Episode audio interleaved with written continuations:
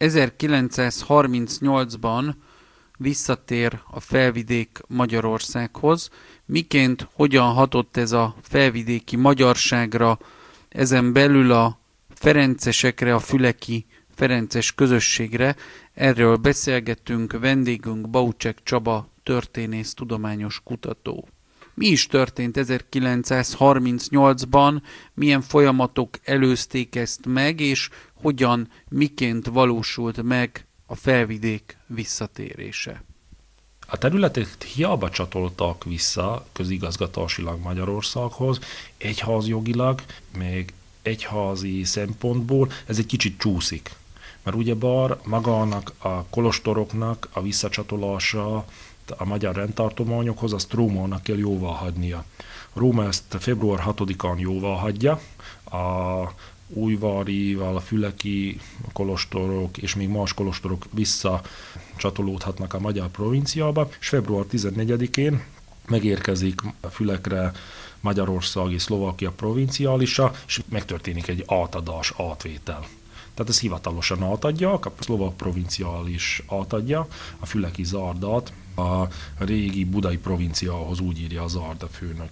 És megérkezik Fülekre König Kelemen, két páter, és König Kelemen itt a Füleki Zardalban hosszabb időt tölt el, és majd később ő írja még a Füleki történetét is. Ez az időszak a szlovák nyelvű ferencesek elhagyják Füleket, visszatérnek a szlovák provinciába, és a a szlovak területről, ahol ha még vannak magyar ferencesek, azok pedig hazajönnek. Tehát visszatérnek a, a régi provinciájukba, és a magyar országon lesznek aztán elhelyezve. Ez egy nagy fordulópont nem csak a fülekiek életében, hanem a ferencesek életében is. Bár a visszacsatolás első hónapjai úgy írja az Arda főnök atya, hogy nem volt egyszerű, mert a gazdasági kapcsolat megszűnt ugye Szlovákiával, és hirtelen azokat az árukat, amiknek a, a behozatala Szlovákiából történt, legyen az szén, vagy bármi más áru, az hirtelen Magyarországról kellett biztosítani. De ennek azért volt egy átfutási ideje egy hónapig azt írja, hogy nem volt könnyű, mert mire ezek az új gazdasági kapcsolatok kiépülnek, megindul a vasúton az áruszállítás, és újraindul minden, be kell integrálni a magyar állam testébe ezeket a területeket, addig áruhiány lépett fel, de gyorsan lépett a magyar kormány, pénzsegélyeket adott, élelmiszersegélyeket, és úgy írja az atya, hogy ha nehezen is, de azért gyorsan át tudtuk vészelni ezt az időszakot, és utána már mind a füleki lakosok, mind a ferencesek nagyon örülnek, hogy visszatért ez a terület és fülek visszacsatoltak a magyar királysághoz. Ugrásszerűen fejlődésnek indul a füleken a közösségi élet. Például 1940-ben a néplaszamlalás szerint füleknek 5400 lakosa volt, ebből 5168 vallotta magát magyarnak, ebből a létszámból, 88 harmadik rendnek a tagja volt, 215 volt a katolikus olvasókörnek a tagja, 608 a szívgardalnak, 268 a a Katolikus Népszövetségnek, 660 a Rózsafüzér Társaságnak, tehát a lakosság jelentős része valamilyen szerepet vállalt a füleki vallásos közösségekbe.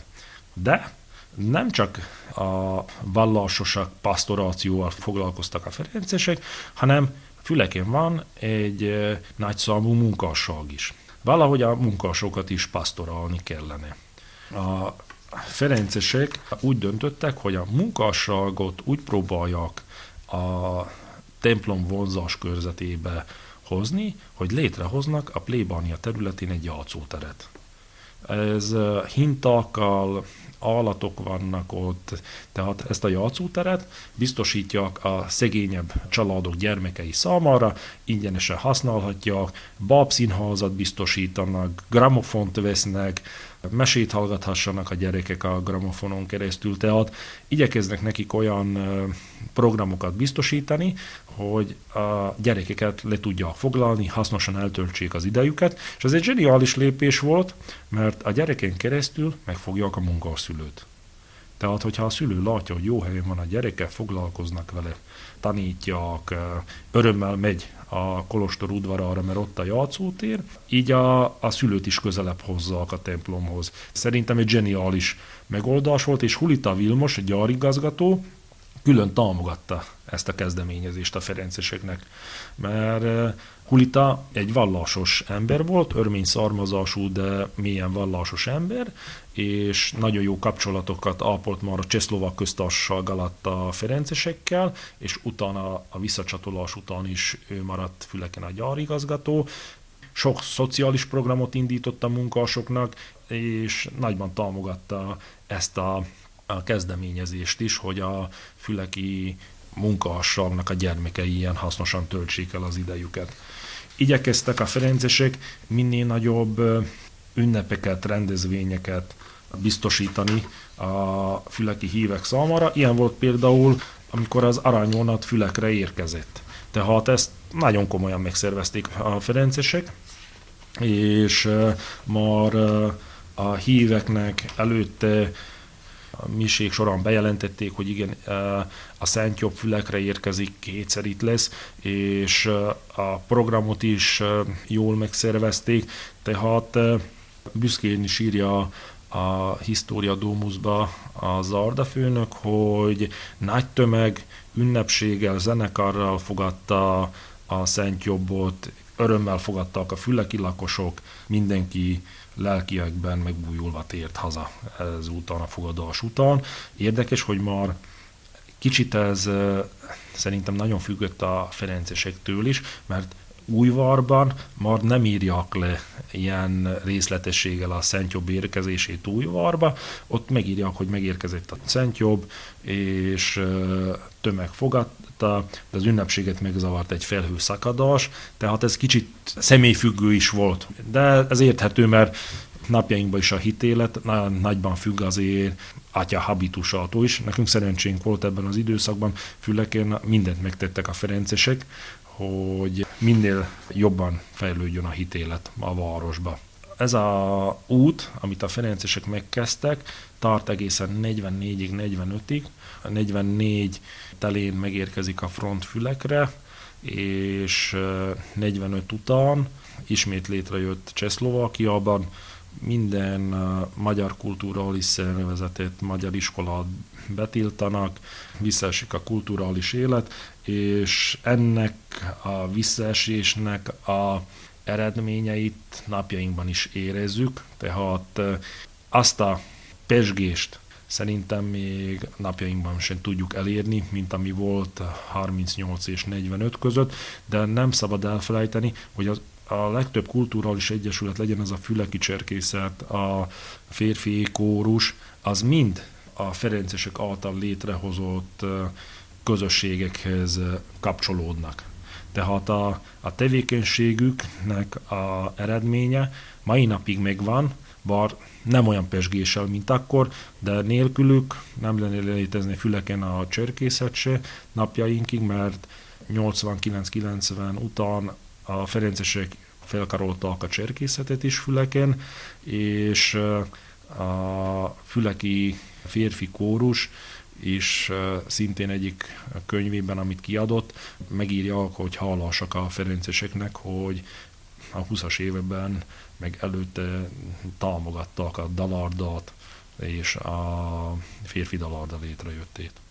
Hogyan élik meg a második világháború eseményeit? Ez hogyan csapódik le Fülek településen, illetve Ferencesek által vezetett Kolostorban közösségben. Itt már 45 után nagyon kevés az információm a Füleki Kolostor életéről, mert érthetően minden dokumentum 45, 47, 48-ból nagyon foghíjas. A História Domusnak az oldalait 45 után kiszakítják. Tehát mai napig azt nem találtam meg, tehát volt az folytatva 45 után 46-ba, de azt eltüntették. Tehát egy nehéz időszak jön maga annak a rendnek az életébe is, mert ugye nem sokra rá, 5-6 évre rá megszüntetik maga a rendeket is. Szlovákiában ilyen kommunista akciók keretén belül felszámoljak, és ez egy érdekes történet Füleken, mert a Onodi Albert atyát nem viszik el Fülekről. Ő az egyetlen egy Ferences, akit nem visznek el a Garam Szent Benedekti kolostorba, összes többi Ferencest összeszedik. Becsukják őket több mint száz embert a kolostorba, ahol körülbelül 30 embert lehetett kényelmesen elszállásolni, és akkor az ott lévő ferencesek dönthetnek, egy részük kivetkezik, egy részük elmegy a püspökségükbe világi papként szolgálni, egy pár, aki marad, az ilyen elszeparált kolostorokban élheti a Ferences életét, de Onodi Albertet és a füleki Ferenceseket a szlovák Ferences történetírás is megjegyzi, hogy érdekes módon őket nem viszik el. Nem törik fel a zardának az ajtaját, nem rakják fel őket teherautóra, ott maradhatnak. Persze, utána világi papként szolgál tovább Albert atya, de még neki köszönhetünk egy másik nagy tettet is, nem viszik el a Füleki Ferences levéltár és könyvtár anyagát. Albert atya a plébánia misekönyveit és ilyen kevésbé jelentős könyveit adja oda a kommunista csehszlovák hatóságoknak, mert minden máshol ezeket a könyveket, levéltarakat összeszedték, és tettek arról, hogy ezek meg semmisüljenek. Tehát egy évig a szabad ég alatt hagytak mondjuk ezeket a könyveket, egy év hó és eső nem tesz jót mondjuk egy 300 éves könyvnek, utána ami megmaradt belőle, azt elégették, vagy papírt készítettek belőle, újságpapírt. A Füleki Ferences könyvtár nem viszik el, és levéltarat.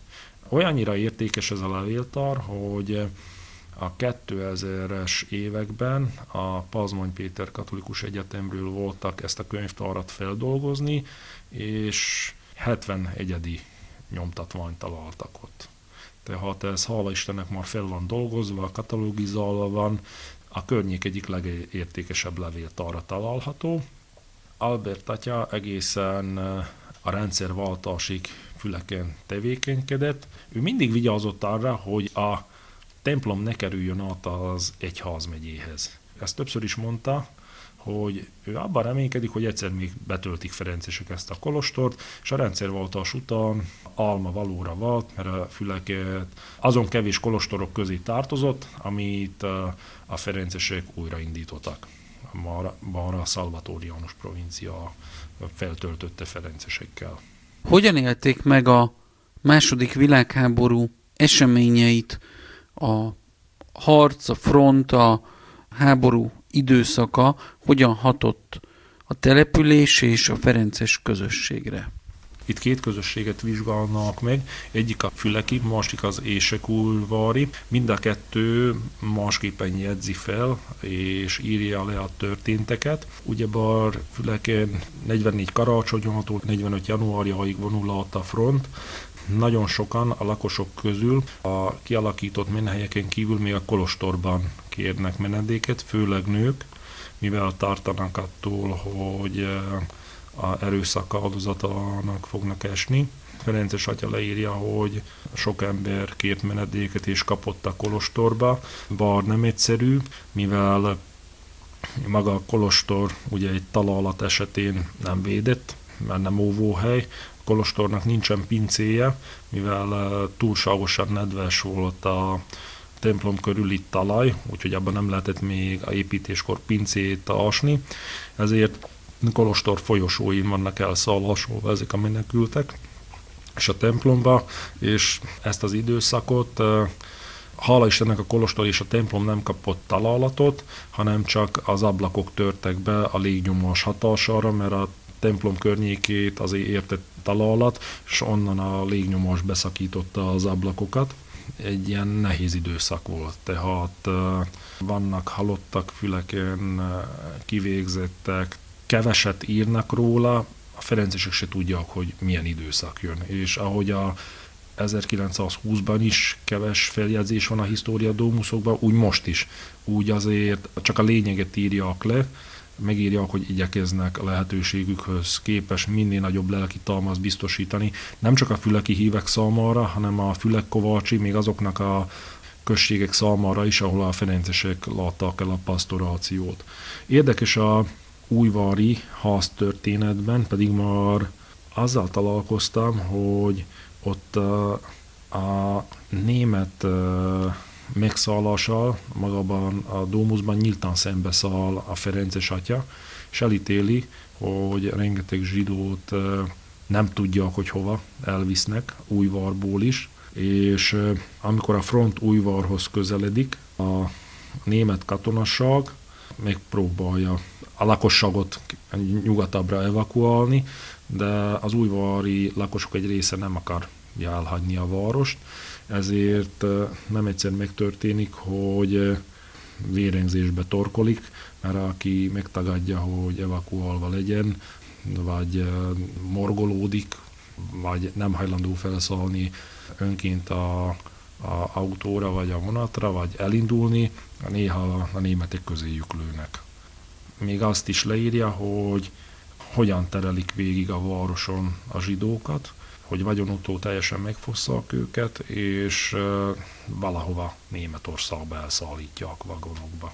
Ez egy nagyon zavaros időszak. A Ferences História Dómuszban még az újvári bombázásról is nagyon jó feljegyzések vannak. Ugye Újvart a, a szövetséges légierő, mivel Újvarron egy vasúti csomópont volt, nagyon kemény bombatalmadás éri a szövetséges légierő részéről, és leírja a mentési munkálatokat, áldozatoknak a létszámot, hogyan próbálta újvar ezt a karenyhítést végbevinni, hogyan próbálta menteni a menthetőt, tehát ezek a feljegyzések, amik ezekben a história dómuszokban az adott időben találhatók, szerintem mindig egy jó kiinduló pont a kutatók számára, mert eh, ha szubjektív is a nézet, mert ez egy szubjektív feljegyzés, de egy kiinduló pontnak nem rossz, és akkor tovább kutathat a témába. Tehát egy eh, nagyon értékes bepillantást nyújtanak ezek a feljegyzések ebből a zavaros időszakból. Mert ugye bar 45 után, akik ezt megélték, nem nagyon mertek róla beszélni. Főleg a felvidéki magyarok közül, ahogy az én nagyapámat is, négy évre gulagra került, mert ugye magyar katona volt, hazatérte után, ha erről beszélt is, csak a legszűkebb családi körből, feljegyzések még nagyon kevesek vannak. Tehát ezekről az eseményekről nagyon sok csak szóban terjedt, vagy szóban mondtak el, de nem jegyezték le, 89-ig nem ismerték nagyon lejegyezni, nagyon kevés hanganyag van, mert ugye bar akkoriban még a technika nem tette lehetővé, hogy ezeket az eseményeket digitalizáljuk, tehát nagyon sok történésről írásos emlék a helytörténet szempontjából csak a dómuszokban találunk feljegyzéseket. Ezek nagyon értékes dokumentumok, mind a közösség története szempontjából, mind a Ferences történet szempontjából. Az 1938 utáni időszakról a Ferences közösség füleken betöltött szerepéről, a visszacsatolás és a második világháború alatti utáni kérdésekről beszélgettünk, vendégünk Baucsek Csaba történész tudományos kutató volt.